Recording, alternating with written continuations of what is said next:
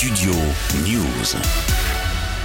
Victoire Nos Bleus entament leur Coupe du Monde de la meilleure des manières contre l'Australie. Les trois points étaient obligatoires et sous l'impulsion d'Olivier Giroud, l'équipe de France se défait facilement des Soqueros, 4 buts à 1.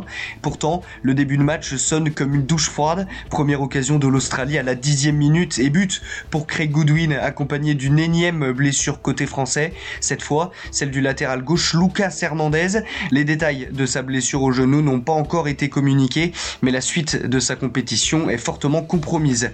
Mais heureusement, tout rentre dans l'ordre après la 27e minute et le but d'Adrien Rabiot qui redonne du souffle au bleu. Cinq minutes plus tard, Giroud assure le deuxième et en seconde période, les Français déroulent avec Kylian Mbappé et Olivier Giroud de nouveau.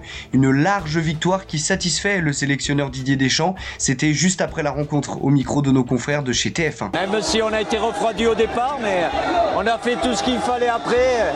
Et en deuxième mi-temps, on aurait pu avoir encore un score plus large, mais on a mis beaucoup de bonnes, de bonnes choses. Certainement que l'Australie a laissé un peu de, physique sur la première mi-temps, mais j'enlève pas le mérite à mes joueurs, bien au contraire. C'est une très bonne opération pour nos Bleus qui se retrouvent seuls en tête du groupe après le match nul entre le Danemark et la Tunisie plus tôt dans la journée. C'est un grand pas vers la qualification en huitième de finale. La prochaine étape, ce sera contre le Danemark et les Bleus ont d'ailleurs une revanche à prendre après la défaite 2-0 encaissée en septembre contre la même équipe.